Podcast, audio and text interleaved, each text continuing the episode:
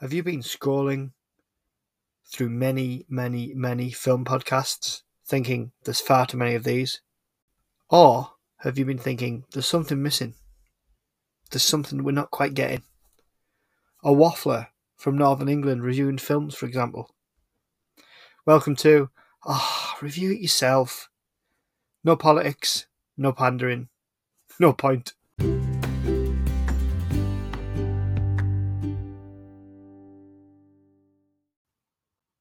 Anybody who listened to the the uh, Da Vinci Code podcast knows that I was kind of not happy with the way one of the characters, just because he was English, was portrayed. He was just drinking tea. He had tea in his name. Didn't like the French. It was just like a little bit on the nose. Well, I'm really letting the side down, living up to the stereotypes. Just a tea and crumpets for breakfast. Damn it.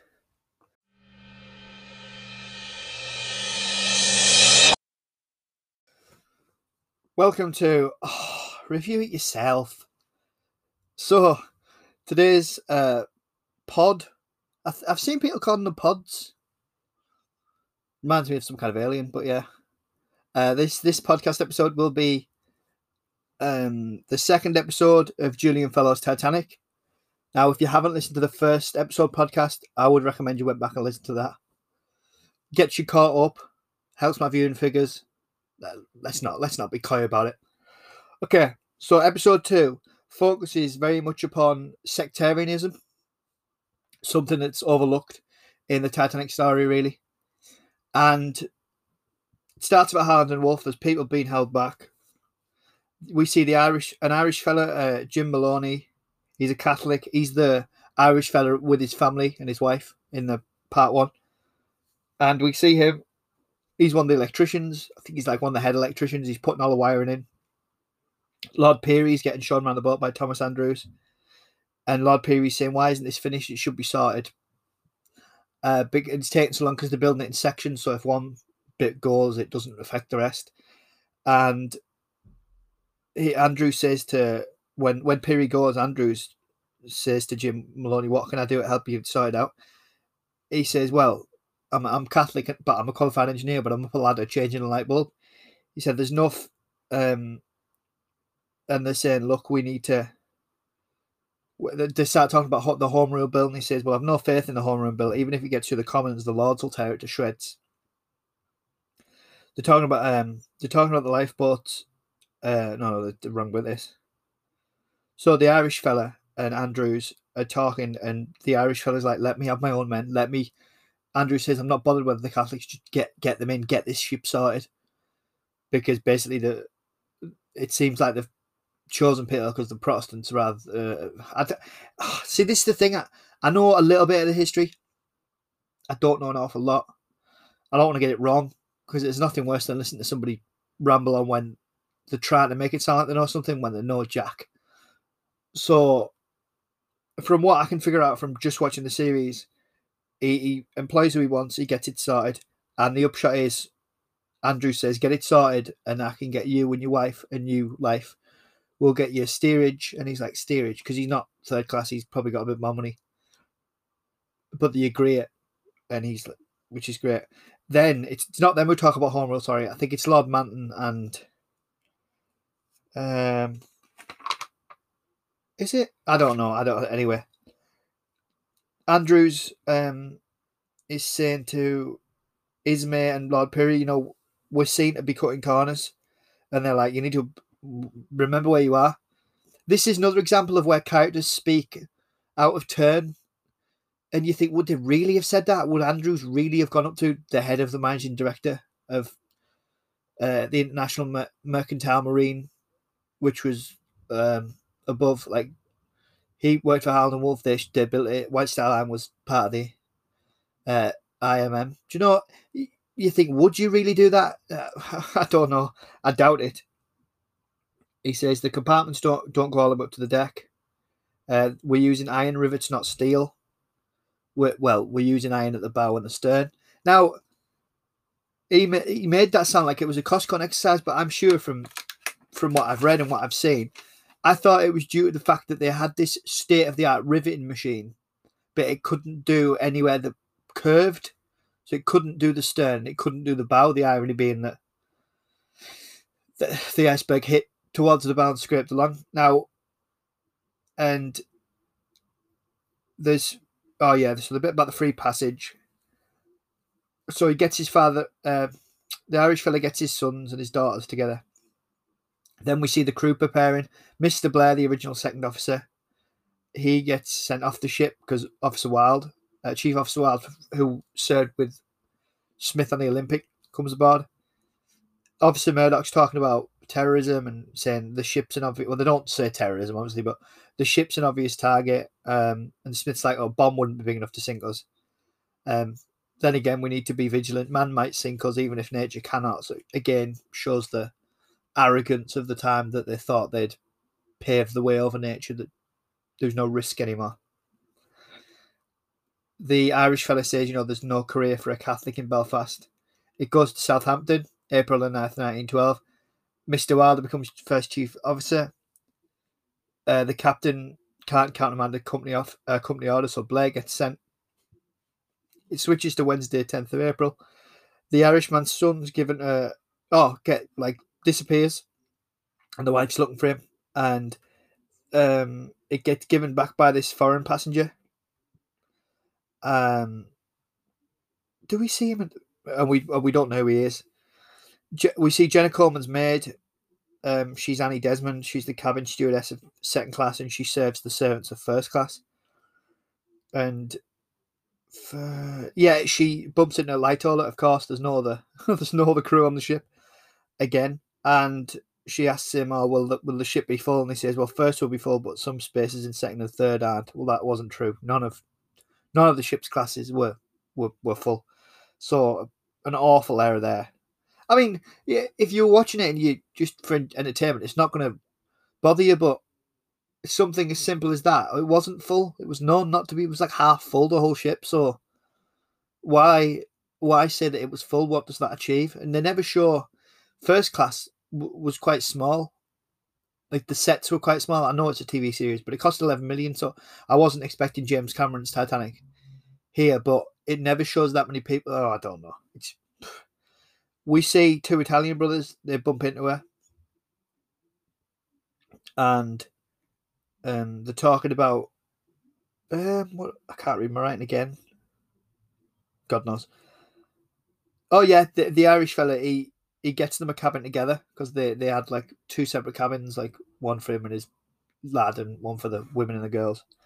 And they, they get that sorted. Ismay says, Oh, we've got a good many Italians on the ship. They're politically unstable and they're an excitable breed. He, he tells Lightoller, which it, again, very, very odd because it was Ismay who employed them to have the um, a la carte restaurant. Now, because it had, it had, they'd been so successful on the Olympic. You do, you don't open a success, and people paid for that one as well. So, as far as I understand it, so you, it would be like setting up. You know, you set up a ship, and one part of it does really well, and you think, right, we want we want these fellas in again. But then why would you whinge about loads of like Italians being on there? You you put them on there. it, it, it I don't know. I mean, yeah, we know we know historically that there was prejudice towards um, Italians towards foreigners because you can read it in in the inquiries, the, the American inquiry and the English inquiry, where even the crew say things. You know, they they um, what's the word? They compare foreigners to cowards and this, that, and the other, and whereas the English and are oh very brave and all, all this all that crap. Do you know what I mean?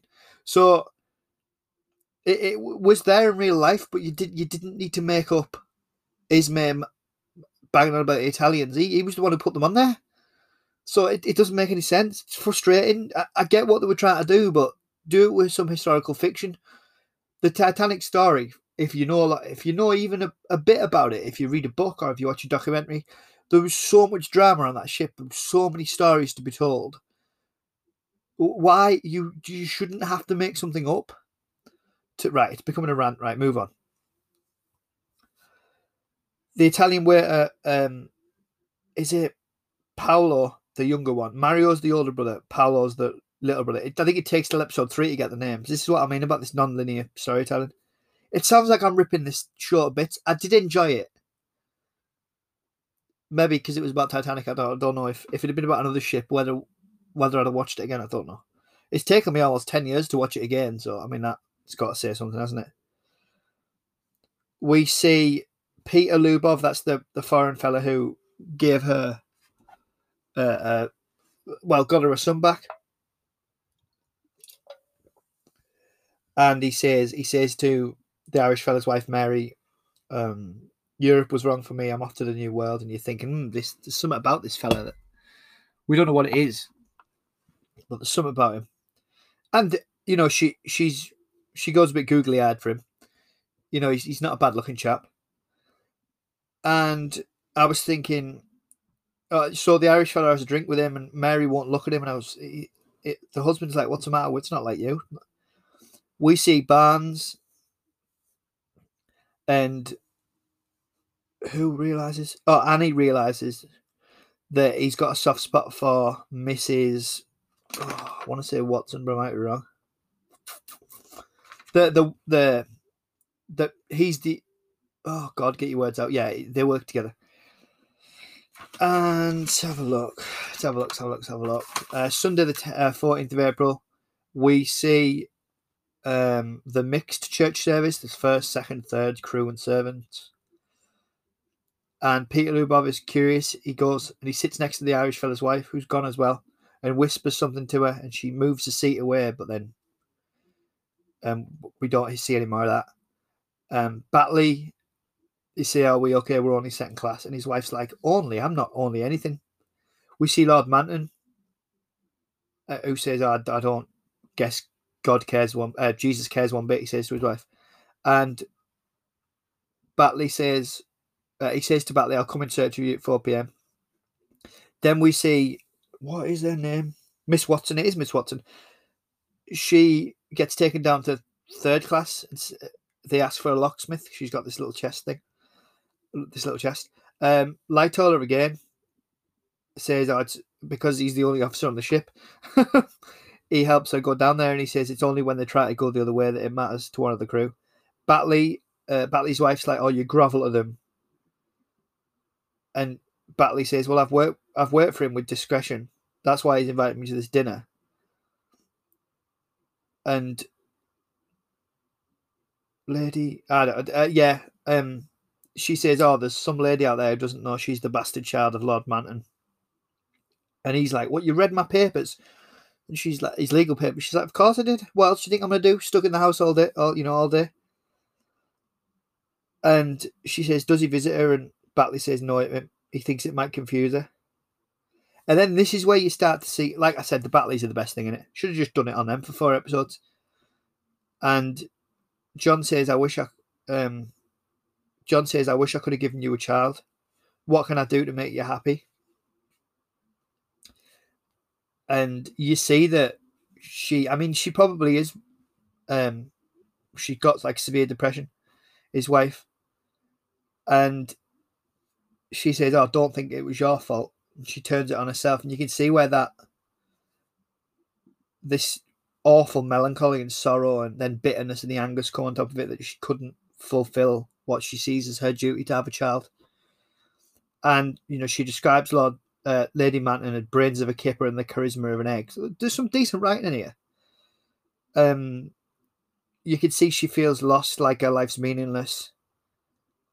And she says, "You know, my life doesn't have value." And Batley says, "What are you talking about? Your life has value to me." We see Miss Watson and with Barnes and the crew I think it's Lightoller again. It is, yeah, Lightoller again. yeah, he's the only. There must be like 800 copies of Lightoller rather than a different crew. And there's a. We see Miss Watson and Barnes in a corridor, and Barnes says, "Oh, she's just about seasickness because she looks quite upset." And I'm thinking, why did she go to third? The Irish guy's wife is stood on the boat deck. Um, is uh Smith is talking to Ismay about this is another thing I didn't understand. There's historical accounts from a lady in first class who said she heard Ismay putting pressure on Smith to speed up. But as far as I understand it, there's no evidence showing it happened the other way on. Now, this shows Smith trying to speed up and saying we'll light all of our boilers. Well, they didn't. As far as I'm aware, I don't think they lit all the boilers, even till the end.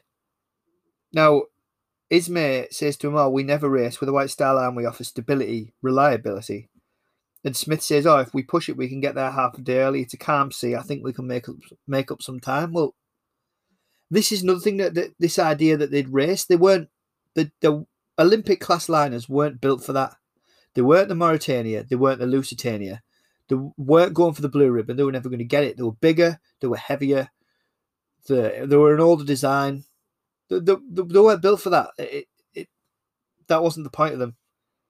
Now, which is why they went so big. The White Star Line went so big and so luxurious with them because they knew they couldn't compete for speed.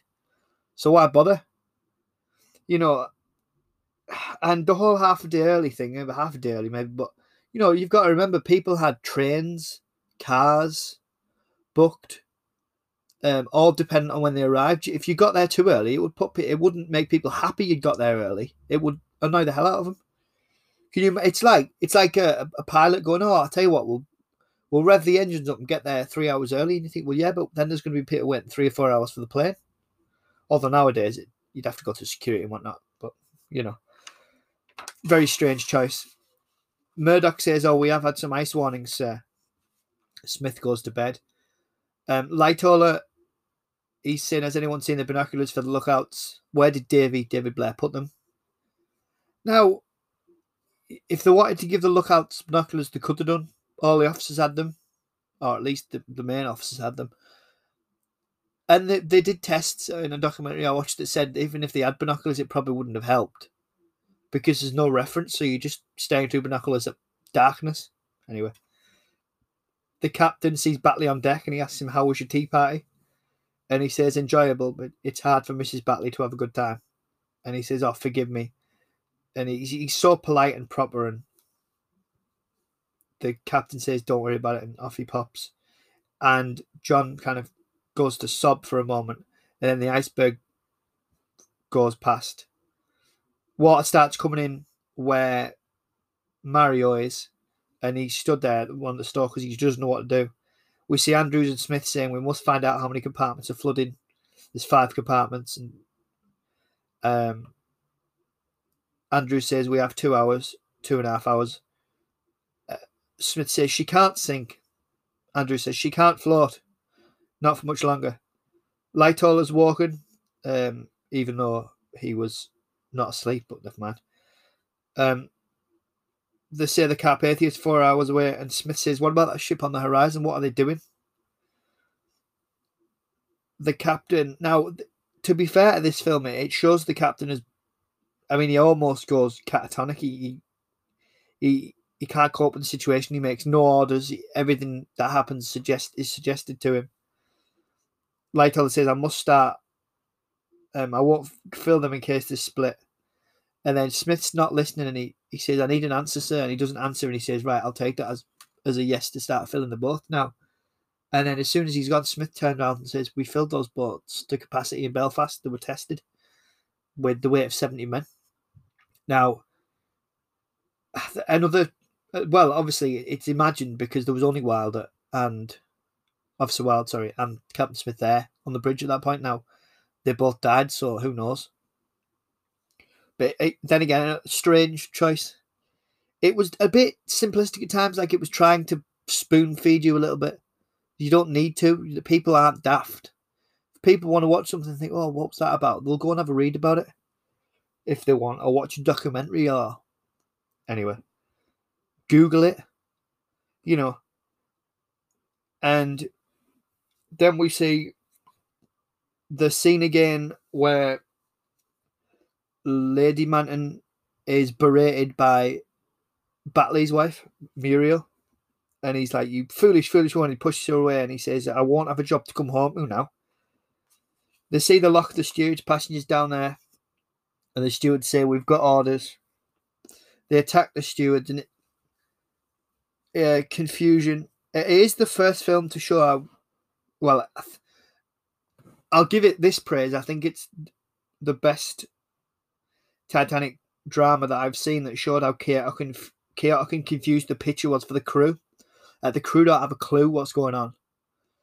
They're, they're all giving people different messages. They they think, oh, load from the air deck wings, and it, it's straight. Lightoller gives Dorothy Gibson brandy, says take that. Murdoch um, help the women. Oh, there's a yeah. This is another bit. Another. This is what I mean about adding things. This is gonna be a long episode. This they were supposed to be short. These ones, you know. Murdoch says to one of the crew member, help the women in the boat forget the class because this officer's like, no, it's only first class women in this boat. That never happened. And if it did happen, there's no historical accounts for it. It, it, it never happened. As far as we know, no woman was ever stopped getting onto a boat because of her class. So that was ridiculous. Again, emphasize the differences there were. Don't make up some amount of shot in. You don't need to. That's the whole point of the Titanic. Whether you look at sectarianism or you look at the class system purely on its own, or you look at the differences between the English, the Americans, the Irish, the Italians, the uh, you know the French. All they look at all these different things. I'll say the French. I don't think there's any French in this. Oh no, there is. Madame Aubert. There you go. Now, you know, look at those differences. Don't add your own. I know I've said that about five times. I apologise, but it's just frustrating. Batley, uh, they're about to get on a. They're about to get into a boat. He's about to put his wife into a boat, and they get knocked back by steerage passengers and women and children coming up. And he says to her, "Stay with me." Lightoller um, helps all those he can. Manton picks up, helps pick up uh, Muriel, and Batley's like, "Go, just go, like, leave us be." We see the older Italian brother run past Batley, Mario. No, not the older brother. Sorry, the the younger brother, Paolo. And Manton shouts at Lightoller and says, "Let let let these ladies through. Let these ladies through." We see. Um, so Muriel sits down and says, "I'm sorry." She sits down and strokes a dog that appears because um, John Jacob Astor has released them, which is true. He, he, went, I think they were held in the fourth funnel, on either fourth funnel, that was a dummy, and he opened the kennels and let the dogs out because I think two dogs survived the sinking. I always find that very, very strange that dogs survived the sinking and people didn't. yeah, tragedy, really. So she says, No, John, I was nice when you married me. And I didn't give you what you wanted. That nice girl you married went because of me. You could have and she jokes. He says, "I wish I could have." No, I didn't give you what you wanted, and she laughs and says, "You could have spared me Croydon." Poor Croydon. Um, and this, she says, "Let's put all our regrets behind us and die together." And he says, "The only exciting thing I've ever done was was marry you. If we go down, we go down fighting." They rush to a collapsible that Lightoller and Jack Thayer and John Jacob Astor, Harry Widener, they're all there trying to fight to overturn it and the water rushes in as, as the, the bow goes, and Batley grabs hold of her over the lifeboat and says, I love you, and it cuts to black. Now, this episode, although I've, ber- I've berated the factual inaccuracies of, inaccuracies of it, every scene with the Batleys in it, so that those are the best scenes in it. The actor and the actress are, are brilliant. I love that. The ending gave me chills. It gave me chills the first time I watched it. It still gives me chills when I watched it again. I would have loved it. It's worth watching. The series is worth watching for them, them alone. And you know, episode two was a very emotional episode. Like I said, with stand-up performances from uh, Maria Doyle Kennedy and Toby Jones, spot on, beautiful performances. It's worth watching this series just for them. So that's my Titanic um, episode two of four review. If you'd uh, if you've enjoyed listening to this, I thank you very much for sticking with it. You can review this podcast on podchaser.com. You can also follow me on Instagram. Just search Review Yourself podcast. You can also um, add on Twitter. It's at yourself review. If you could, um, you know, listen to this or download it, it'd be really, really appreciated. We've just hit over, I think we're on about 109 views, uh, total plays, which I'm really, really happy about.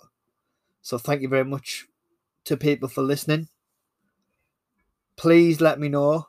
Please contact me through any of these sites that I've that I've given, and let me know what you'd like me to review. Like I said before in a previous podcast, if you're listening to, from another country, I'd love a recommendation of a foreign film. Maybe you think it's the best film your country's ever done.